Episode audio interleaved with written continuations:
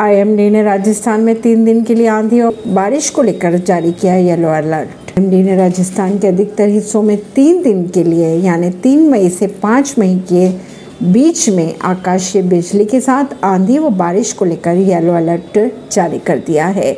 IMD ने पिलानी, भिवाड़ी और कोटपुतली में बुधवार को हल्के से मध्य बारिश की आशंका भी जताई है। वहीं राज्य में अधिकतम और न्यूनतम तापमान में गिरावट भी दर्ज की गई है। भारतीय रेसलर विनेश फोगाट ने कहा, मैंने ब्रजभूषण शरण सिंह की शिकायत पीएम मोदी से भी की थी। लेकिन उस दौरान यौन उत्पीड़न की बात नहीं कही थी। उन्होंने कहा पीएम ने कहा था, आप चिंता मत करो, हम बैठे हैं। शिकायत के बाद ही उसे परेशान किया जाने लगा। सीपी कार्यकर्ता ने खून से लिखे पत्र में कहा, अनाथ महसूस कर रहे हैं हम शरद पवार के एनसीपी चीफ पद के छोड़ने पर। ऐसी ही खबरों को जानने के लिए जुड़े रहिए जनता सरिश्ता पॉडकास्ट से। परवीन, नई दिल्ली